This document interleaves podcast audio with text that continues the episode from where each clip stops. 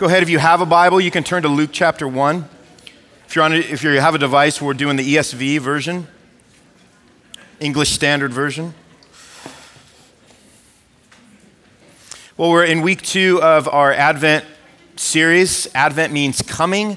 So, what we do during the month of December is we take the four weeks of December and we celebrate the coming of Christ. And that's what we've been doing in a series called, right, you can see behind me, The Story That God wrote. And what's so interesting about the story that God wrote at this time, at the birth of Christ, is that he used a cast of characters that is unlike the kind of characters that we would use if we were writing a story. In other words, if we were writing a story, we were picking a team. What we like to do is we like to pick what we feel like are the best men and women for the job. We want to pick those people that are exceptional and that excel at the thing that we're choosing them to do. And then yet we see what God does in his economy, in God's kingdom, which is sometimes we refer to as the upside down kingdom, because it's so different to how we think and act and choose, is he picks people that are the opposite of who you would think you would want to have to get the job done that you're tasking them to do. And that's how God operates, and he does that all the way through Scripture. Um, and what's great about when we read these stories, and last week we looked into the story of Joseph, who was the adopted father of Jesus, is that these are stories that we resonate with because these are people just like us. And their stories are very similar to our stories. One of the things, if you're like me and you grew up in an environment where, man, you were just in, you know, I was in Sunday school at a young age and then youth group, you know, and then I, I, I, I I became inoculated to these, these people that, that we read about every week in the Bible. They, they became, in a way, not more ordinary to me, but they came more detached and almost a little too almost superhero like to me. And so, what we're going to try to do over the next few weeks is remind ourselves that these people that God used are just like us and they have stories just like ours. And what we're going to look at this morning is the story of Zechariah and Elizabeth who were the parents, and the very old parents, I might add. Sorry to offend the elderly out there this morning. But they're the older parents of John the Baptist, who really is a major, major part of the story of Christmas. So, speaking of stories of Christmas, obviously you've all probably seen the Christmas story, and by that I mean the movie the Christmas Story movie. If you have, I don't know, maybe that's too provocative, but if you haven't seen it, I think it's going to go on 24 hour loops starting, you know, the day before Christmas Eve. But really, it's about this kid named Ralphie who uh, just wants a Red Ryder BB gun for Christmas. And um, all he does the whole movie is try to drop hints to his mom and dad, letting them know that this is what I want for Christmas. And the movie is really just about this poor kid trying to drop hints to his parents, all the while wondering if they even are hearing a word that he has to say. So Ralphie's like, man, do they even know what I want? And he's dropping all of these hints. Do they even know what I'm asking them for? And then in the end, to give this one away because if you haven't seen it, it was made in 84 and you should have already seen it by now. Um, but here's what happens in the end is that Ralphie gets what he wants he gets the Red Ryder BB gun, and then he ends up shooting his eye out, which is what his parents said. The reason why we don't want to get this for you is because it's dangerous. You're going to shoot your eye out. Ralphie gets the gun, shoots his eye out. You know what's crazy about that? Is last year we, uh, we bought our daughter a BB gun for Christmas. This is a little rabbit trail here for you. And uh, it was the craziest thing. Uh, she wanted it, and so we, uh, we, we bought her the BB gun. It, was it a Red Ryder? I don't, I don't remember if it was a Red Ryder or not, you know. Um, so we set up all these targets in the backyard. And I'm not like, you know, you guys know me. I mean, I'm, I'm kind of a gun guy. I'm kidding. I'm not a gun guy at all. Um, so there I am holding the Red Ryder, my daughter showing me how to hold it and how to pull the trigger and how to do all the stuff, right? Um, so there I am. I'm aiming. You know, we have the target against the, the wood, you know, fence. And my first shot, like I shoot that thing, it ricochets off the target and hits me in the knee. Like I literally did what Ralphie did when he got his Red Ryder. That has absolutely nothing to do with the rest of this sermon right now, but I wanted to throw that one in there. But here's what's interesting it, it kind of brings us back to this idea when we think about Ralphie and he's asking his parents and he's just so just he's just in he, his, his mind is just in in distress the whole movie because he's not sure that his parents are hearing him. And it kind of makes us ask the same question we think about god. And some of us intrinsically or even subconsciously think this and it's that does god even hear us? Does god hear my prayers?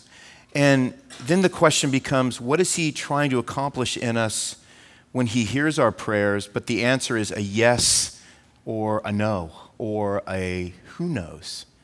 And that's a little bit of what we see here when we get into the story of Zachariah and Elizabeth. And so I'm just going to jump right in here to verse 5. And this is what it says. In the days of Herod, king of Judea, there was a priest named Zachariah of the division of Abijah.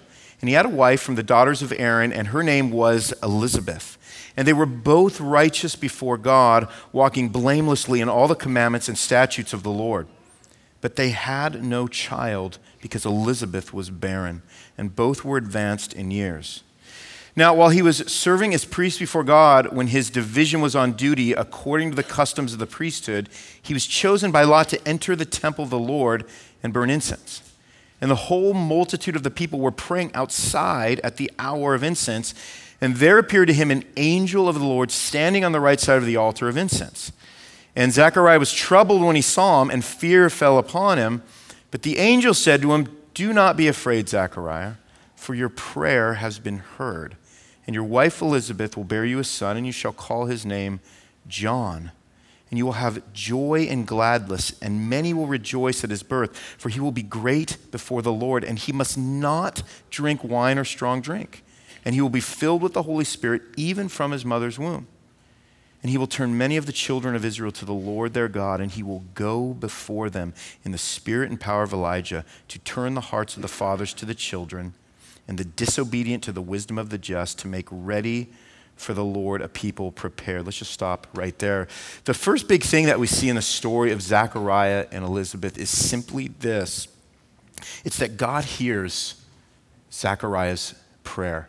God hears Zechariah's prayer, which is a good thing because look at the introduction that we get to Zechariah and Elizabeth. What is it? Well, it's infertility. And if we look in Scripture, we see that there's a history of infertility in the Bible. We look back, we remember Abraham and Sarah who struggled with infertility before they had Isaac. We remember Elkanah uh, and Hannah who struggled with infertility before they had Samuel. So there has been a history of infertility all through Scripture. And what that means is when we talk about infertility, we're not just talking about a history of childlessness, but we're talking about what goes along with that, which is suffering and sadness and brokenness and disgrace for these particular cultures. This was the reality that haunted Zachariah and Elizabeth's life. Christopher Ash, this is what he said. He writes about this. He says, There is no anniversary of childlessness on which friends might send a card of condolence. There is no grave to visit and remember. There is no photograph or name or memory of the child who never came. It's just an emptiness. It's a notness, a joy that didn't come a hope forever dashed. So that gives us an idea of what we're talking about when Luke introduces us to the childlessness of Zachariah and Elizabeth. And then it causes us really to ask the question about our own lives, which is what would be the introduction to your life if we could read your story today? Because you all got an introduction. You all got an intro. You all got something and some event that marks you and shapes you the same way that it did Zachariah and Elizabeth. What would that be? What would that be if you were to go deep enough to say, How would I introduce my life to you? What's significant here, in particular about Zachariah and Elizabeth, is that Luke tells us that despite the sadness and the brokenness and the suffering, they remained righteous before God, and it said they walked blamelessly. So that's significant for us as this sort of sets us up for what's about to transpire in their lives. Because what happens to Zechariah here? Well, his priestly division, they chose him to burn incense in the temple, and then an angel of the Lord appears, which, by the way, seems to be a little bit of a theme when we're talking about the Christmas story. But an angel of the Lord appears, and whenever an angel appears, it's always the occasion for fear. So whenever a man or woman sees an angel, it's not something like when we walk into like a, you know, eh, when we walk into Target and hit mag- the Magnolia section and see like the, the beautiful angels that Chip and Joanna have prepared for us to put on our mantle. And we're like, oh, you know what I mean? It's like there's great fear. It's like there's trembling. Like they're being faced with something supernatural that makes them sort of like, sort of tuck and run for cover. But the angel reassures Zechariah, and he reassures him with the kind of word, by the way, that we all want to hear, that you want to hear, that I want to hear, which is this Your prayer has been heard, Zechariah. You and your wife's prayer has been heard. And by the way, it's good news. Well, what is the good news? Well, it's that Zechariah and Elizabeth will have a son that they will name John. And by the way, this is a child that will bring joy, gladness, and rejoicing to many because this is somebody who was prophesied about who has a very specific mission. And we read about what that mission is in verse 15 for he will be great before the Lord.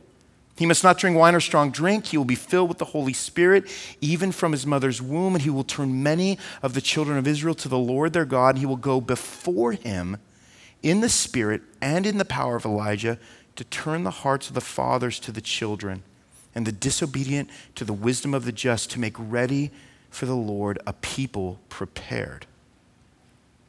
So God hears Zechariah and Elizabeth's prayer.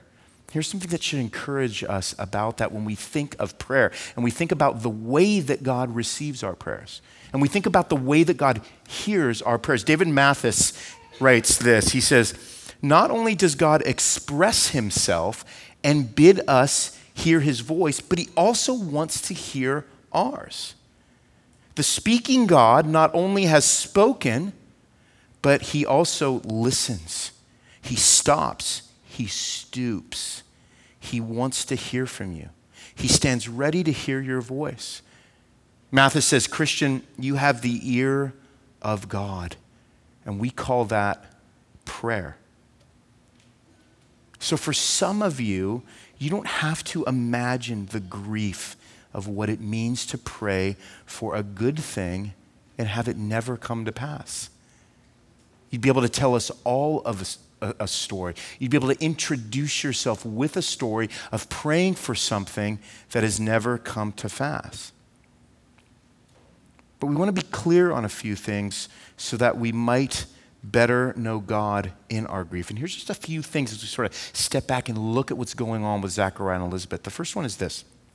Hopefully, this will help us when we think about these prayers that we pray out to God that don't seem like they're being answered. The first one is this is that God is not obligated to give us the answer that we want when we want it. Right?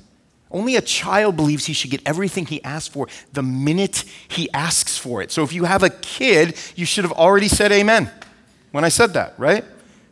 But at the same time, what's crazy is that God wants us to ask. God desires for us to ask. Turn to Luke 18 and look what it says about us asking God.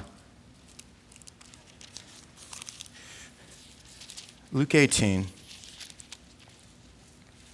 And it's a parable that Jesus told, and he told them a parable, it says, to the effect that they ought always to pray and not lose heart. And he said this, verse 2, chapter 18 In a certain city there was a judge who neither feared God nor respected man, and there was a widow in that city who kept coming to him and saying, Give me justice against my adversary. And for a while he refused, but afterward he said to himself, Though I neither fear God nor respect man, yet because this widow keeps bothering me, I will give her justice so that she will not beat me down by her continual coming. Way to keep it vague, right? Verse 6 And the Lord said, Hear what the unrighteous judge says. And will not God give just to his elect who cry to him day and night? Will he delay long over them? I tell you, he will give justice to them speedily. But nevertheless, when the Son of Man comes, will he find faith on the earth? So there is this idea through Scripture that God is saying, Come to me, ask those things that are in your heart that you have my ear when you are coming before me, the throne of grace, when you are coming before me as somebody who has received more mercy, I'm going to listen to you. I'm going to hear you. But guess what? I may not give you the answer that you think is best for you. Well, man, that's a hard thing for us to wrap our heads around. But it's important for us to remember that God is God and we're not. And for God to not give us the answer that we think we deserve or that we think is the right answer tells us a lot about us and even more about God. Number two, waiting is usually God's initial answer to our prayers. Right? Psalm 33:20 reminds us our soul waits for the Lord. He is our help and our shield, for our heart is glad in him because we trust in his holy name. Let your steadfast love, O Lord, be upon us, even as we hope in you. So if you read the Psalms over and over again, there's this theme where they are waiting upon the Lord. And in their waiting, they are trusting in his character, they are hoping in his word. So, waiting is usually God's initial answer to our prayer, and we see that in Zechariah and Elizabeth. Third, God is not punishing you when he says no to your prayers. And let's remember that a no is an answer to a prayer. And by the way, not only that, but a no from God is his best yes for you. Well, I don't like that because my best yes for me is my yes for me, right? And then finally, when God doesn't give you the yes you want, it doesn't mean he hasn't heard your prayer. Isaiah 55 8 reminds us, For my thoughts are not your thoughts Neither are your ways my ways, declares the Lord. What God is saying right there is like, you have no idea what you have no idea about. And remember that you have no idea about the things you have no idea about, right? And then he says this for as the heavens are higher than the earth, so are my ways higher than your ways, and my thoughts higher than your thoughts. I only forgot that 96 times this week, right? Zachariah and Elizabeth, listen, they had no idea they'd have a child. And when they did have a child, they had no idea that it would be the child prophesied about in Isaiah 40, which said, A voice cries in the wilderness, prepare the way of the Lord, make straight in the desert a highway for our God. That's John the Baptist. That's the dude. That's their kid. God always has something in mind. God always has something in mind. God is not absent minded. God is not vegging in your life. God is not saying, I don't have time to think about this right now, but give me a minute and then I'll get to it. That's how we operate. That's not how God operates. So let that truth, let that transform your mind. Let that transform your thinking. Let that transform your opinion of God. Because at the end of the day, God heard Zechariah's prayer. And what happens next is equally as important because he delivered Zechariah from a hardened heart. So you have this twofold thing that's happening with Zechariah. Look what it says in verse 18. And Zechariah said to the angel, How shall I know this? For I am an old man, and my wife is advanced in years. Well said, Zechariah, referring to your wife right there. And the angel answered him, I am Gabriel. I stand in the presence of God, and I was sent to speak to you and to bring you this good news. And behold, you will be silent and unable to speak until the day that these things take place, because you did not believe my words, which will be fulfilled in their time. And the people were waiting for Zechariah, and they were wondering at his delay in the temple. And when he came out, he was unable to speak to them, and they realized he'd seen a vision in the temple, and he kept making signs to them and remained mute. And when his time of service was ended, he went to his home. And then after these days, verse 24, his wife Elizabeth conceived. And for five months she kept herself hidden, saying, Thus the Lord has done for me in the days when he looked on me to take away my reproach among the people. So an angel comes before Zechariah. How does Zechariah respond? Well, simply, he doesn't believe God. He doesn't believe God. Somehow, he's perfectly fine having a chat with an angel in that particular moment, but he doesn't believe that God can miraculously provide a child to him and Elizabeth in their old age. And then we see the response of the angel by first reminding him of who he is, which was one who stood in the presence of God. And by the way, was sent to bring Zechariah this good news. In fact, a, a, precursor to the good news of Christ. In the same way that John the Baptist was preparing the way, preparing the people for the coming of the Lord, this birth was like another preparation for the good news that was going to come when Jesus was born.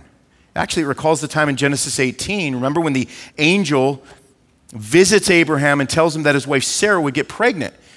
And Sarah's like 99 years old, right? And she laughs to herself and she says, Shall I indeed bear a child now that I'm old? And you know how the angel replies to Sarah in that moment? This is what he says. He says, Is anything too hard for the Lord? Like you're sweating out that? Like you think your age somehow has a factor in what the Lord can do? Like there's like a preposterousness to it. You've asked the Lord for something. God is hearing your prayers. Do you think that the reason why he hasn't answered to the affirmative is because there's some barrier there for him? But that's how we think. That's how we operate. That's our default. I mean, there are many things that are too hard for me, right? You guys are all afraid to say right when I said that. I mean, I hit a ceiling pretty quick when it comes to my particular giftings, right? But imagine a God who is able to accomplish everything he imagined. Imagine somebody who was limitless.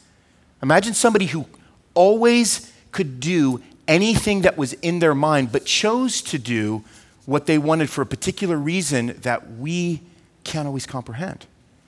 Would that change the way that you looked at God? Would that change the way that you received your answers to prayer, whether it's a yes, a no, or a who knows from God? Well, what happens to Zechariah? Well, the angel disciplines Zechariah. He disciplines this dude for his unbelief. He causes him to be mute until his son is born. And by the way, how happy was Elizabeth when Z went mute like that? I mean, oh my gosh, right? It's almost like a gift for Elizabeth, right? But there was an expectation for Zechariah to believe the word of the Lord. Gabriel is saying, Hey, I'm coming to you with a word from the Lord in whose presence I stand. And by the way, when I tell you this, the expectation is that you're going to believe it. So, what happens then to Zachariah? He becomes mute. What happens to Elizabeth? She becomes pregnant and she keeps herself hidden away. The shame of her infertility still haunting her, even as she acknowledges God's grace in removing her disgrace. And what we find out is that even those things in those areas in our life that God, we see his hand clearly working, and we maybe get that prayer answered, man, there is still things that we deal with in that. There's still ways that we are being shaped in the ways that we are being shaped, and yet we still see God's grace and mercy in our lives. Because as Elizabeth was being hidden away, as she was hiding herself away, she wasn't alone in that. And we don't even know, we're not given what God had been saying to her and the ways He'd been ministering to her in that particular moment. But we know that He was. Why? Because God's not static, because God is always moving. His movement is always going out. So let's be clear on a few things here as we unpack just this little portion that we went through. Number one, Zachariah's heart had grown hardened. There was something about him receiving this word from the angel and him just going, Come on. How's this possible? And again, this is a faithful guy. This is somebody who is blameless and righteous before the Lord. The angel comes to him and says, You're going to have that child. And he goes, Dude. And again, that reminds us of something, doesn't it? It reminds us that even though we believe, we have unbelief. Remember? Lord, I believe, help my unbelief.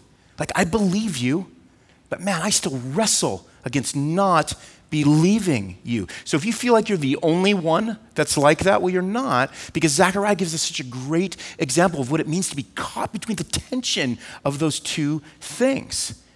And what happens if that just if, if that is allowed to just continue to marinate in us, that, that sense of tension and that sense of unbelief, what happens is our heart begins to grow hard against believing that God can do anything. Because that is a hard heart. A hard heart is one that grows cynical towards God. It's a heart that questions God's heart. And so Zechariah's heart had grown hardened too. By the way, we'll go back to this, is that God was not punishing Zechariah, but he was disciplining him and he was testing him. Hebrews 12 5 reminds us, My son, do not regard lightly the discipline of the Lord, nor be weary when reproved by him, for the Lord disciplines the one he loves and he chastises every son whom he receives. It is for discipline that you have to endure. Why? It says it right here God is treating you as sons. For what son is there whom his father does not discipline? And for the moment, all discipline seems painful rather than pleasant. But later it yields the peaceful fruit of righteousness to those who have been trained by it. God only punishes the unrighteous. The rest are disciplined because, listen, love without discipline, it's just not really love. It's actually a form of selfishness. It's actually making it more about you. And so, for God to let a pattern in someone's life go undisciplined and untested, it would say something about what his ultimate drive, desire, and goal for that person or you or me actually is. So when we see Zechariah going silent or mute, I mean, I don't know. I don't know why that was the, the, the discipline that was chosen for him, but it's what God chose for him out of love. And then, three, we see that Zechariah's testing actually resulted in greater faith. In greater faith. So when you are disciplined, when you are tested, when your heart has grown hard, because maybe the answer to your prayer has been a no or a maybe, or you haven't gotten that yes that you haven't wanted to get, and maybe you continue to pray, or maybe you stop praying, or maybe you find yourself in a season where you don't know what to think, and it's twisting sort of your mind and your thoughts and your opinions of God. Sometimes what God is going to do is He's going to come in and He's going to cause you to endure a trial and a testing and some discipline. Why? Because he has an end game and he has a goal for you as a loving father, which is increased faith in him. 1 Peter 1 6 reminds us, In this you rejoice, though now for a little while, if necessary, you have been grieved by various trials. Why? So that the tested genuineness of your faith, more precious than gold that perishes, though it's tested by fire, may be found to result in praise and glory and honor at the revelation of Jesus Christ. Now, listen, God didn't silence Zechariah because he was sick of his voice, because he was just sick of him just continuing to ask and ask, and then finally I give it to you what you want, you don't even believe me. He wasn't doing it because he was sick of his voice. He wasn't trying to be kind to Elizabeth for the duration of her pregnancy, right? Silencing Zechariah was another way of God showing him that he has the power to open the womb. He has the power to silence the voice and he's always trustworthy in all things. It's kind of like God saying, Don't think wrongly of me, Zechariah. You've been a righteous man, and I'm going to discipline you so that you remain fixed on me with your eyes and remain faithful to me in your heart. And then look what happens at the end, verse 57. bump all the way over to 57. It says, Now the time for Elizabeth, the time came for Elizabeth to give birth, and she bore a son and her neighbors and relatives heard that the Lord had shown great mercy to her, and they rejoiced with her. And on the eighth day, they came to circumcise the child, and they would have called him Zachariah after his father. But his mother answered, No, he shall be called John. And they said to her, None of your relatives are called by that name. and they made signs to his father inquiring what he wanted him to be called. Now, remember, that's kind of funny because it wasn't like Zechariah couldn't hear, you know what I mean? Um, and then he asked for a written tablet and wrote, His name is John. And they all wondered at that. And immediately his mouth was open and his tongue loosened, and he spoke, blessing God, and fear came on all their neighbors. And all these things were talked about through all the hill country of Judea. And all who heard them laid them up in their hearts, saying, What then will this child be? For the hand of the Lord was upon them. So we see in the end, the child is born. He names him John. His tongue is loosened. His voice is returned to him. Maybe this morning you feel unheard by God. Maybe you're in a place where you feel ignored, you feel forgotten by God. What is God doing in that moment? What is He doing in this moment at this particular Christmas season for you? What is He doing when He doesn't give you what you ask for? He makes you wait, or He says no altogether. For Zechariah, God had a far greater purpose in mind. And in the process, what would he do to Zechariah? Well, he would unharden Zechariah's heart.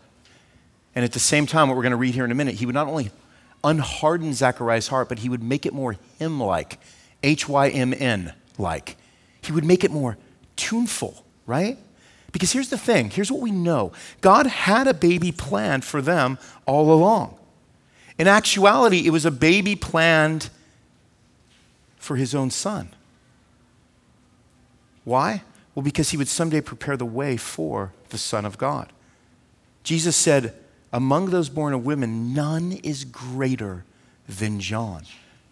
So the, the, the role that God had prepared for John was so vital, it was so important, it was prophesied for. Zachariah and Elizabeth couldn't have known that. They didn't know that until it was revealed to them at the time that God had decided to reveal it to them.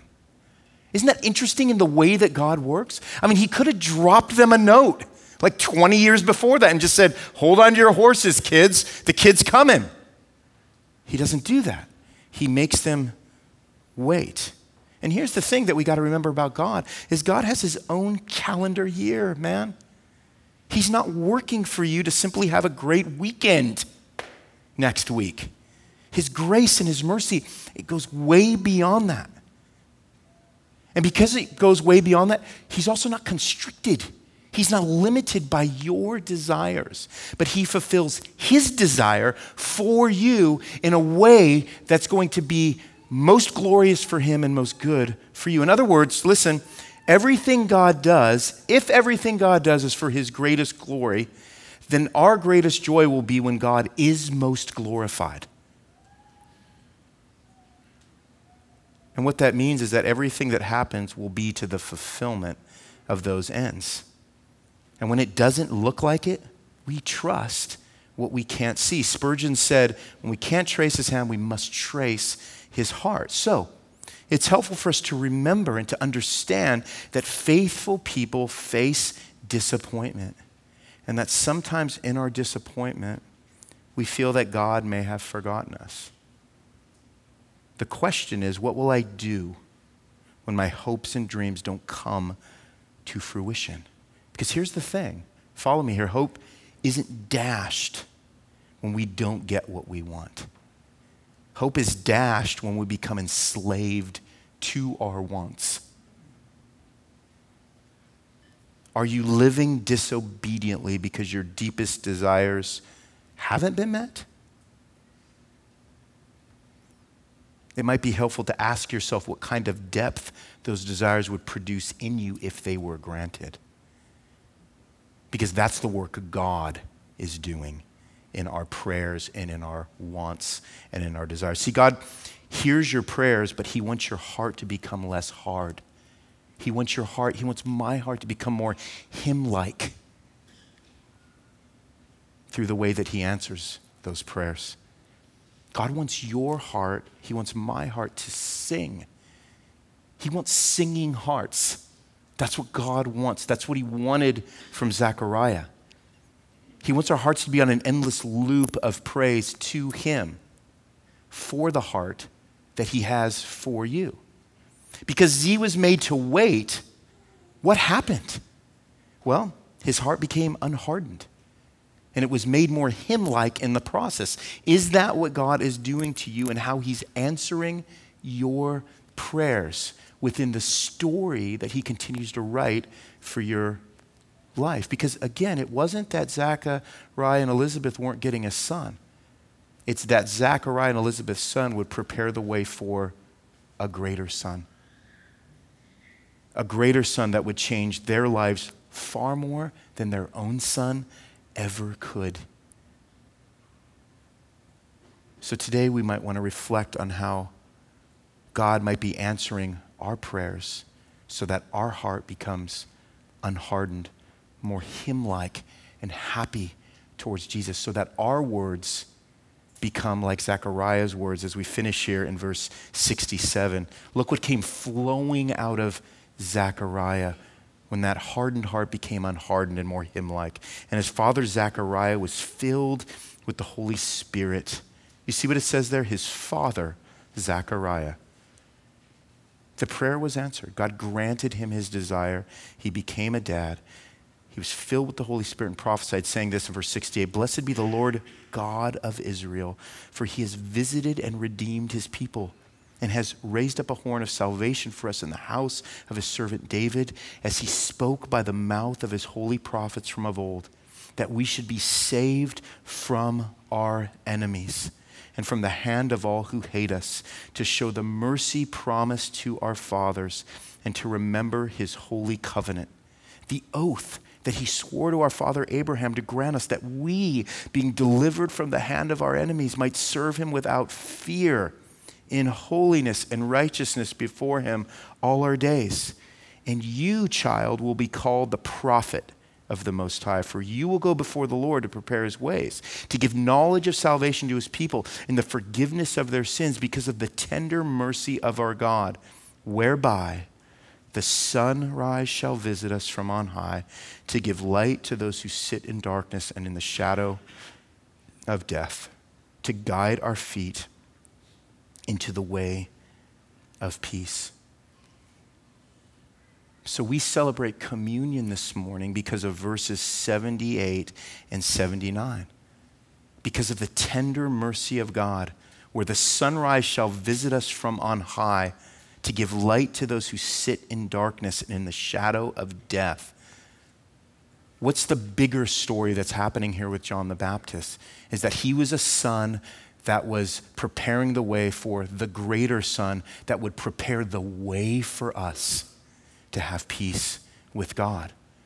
When we take communion this morning, when we take that bread that is symbolic of Christ's body, and we dip it in that cup, which is symbolic of Christ's blood, what we're doing is we're acknowledging the greater Son that Zachariah and Elizabeth's son prepared the way for. Why?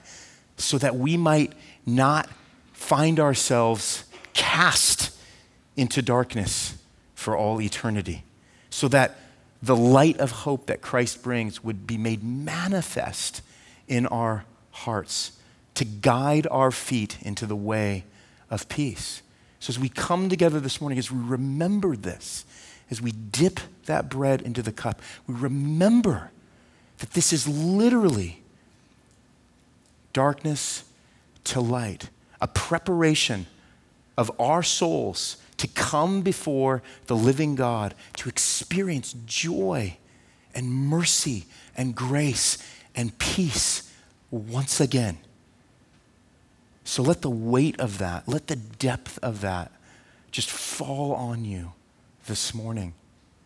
If there are things in your life if there are sins in your life, if there are grudges in your life, this is an opportunity before you even get in line to receive the bread and cup, to stand before the Lord quietly, go before Him and say, Lord, you've surfaced these things. There has been a hardness of heart in my life because of these prayers that are either answered yes, answered no, answered who knows. Bring those things before the Lord. Let the Holy Spirit speak to you in this moment so that the weight of the body and the blood of Christ can descend upon your soul again in a way that reminds you of the life that you've been given that John the Baptist prepared the way for through parents who had suffered for years waiting for. We've been given a gift, and we see the way that God brought us this gift and the means and the people that He brought it through. And this gives us hope. This gives us encouragement this morning as a people gathered, as a community gathered, as a church gathered. So I'm going to pray, and as I pray, um, the ushers are going to come forward, and then we're going to receive communion together. God, we thank you when we look down at the life of Zachariah and Elizabeth, and we see the work and the story that you wrote with them and through them. And Lord, we see ourselves in their story, and we see ourselves as having prayers that have gone unanswered or that we've been given answers that were not acceptable to us. And so, God, in the same way that Zechariah and Elizabeth were righteous before you and they were blameless before you, God, as we continue to pray for things that are desires and wants and needs, God, would you do something in our hearts that allows us to trust in you in our waiting? Lord, that allows us to see that you are writing a story that we can't see yet and that in that our faith would be built, that our faith would grow. And Lord, that as you are given more glory in our waiting, Lord, that we are growing in that to know you better. And as our faith increases, we pray that our love for you increases. And that when we see other people that are struggling in these same areas, God, that you would allow us to walk alongside of them and encourage them with our own stories of having to wait for prayers answered and unanswered. So, Lord, this morning as we come before you, as we receive your broken body and your shed blood, God, once again, we pray for a spirit of thankfulness, acknowledging your mercy and your grace. And we ask, God, that you would, um, anything that might surface in our hearts, that you would give us uh, wisdom to take it before you, to lay it at your feet, and to remember the gift that we've been given that was prepared for us by this particular Son, for the greater Son that has brought us from darkness into light. So, God, thank you for this truth this morning. It's a happy truth for us. We pray in Christ's name. Amen.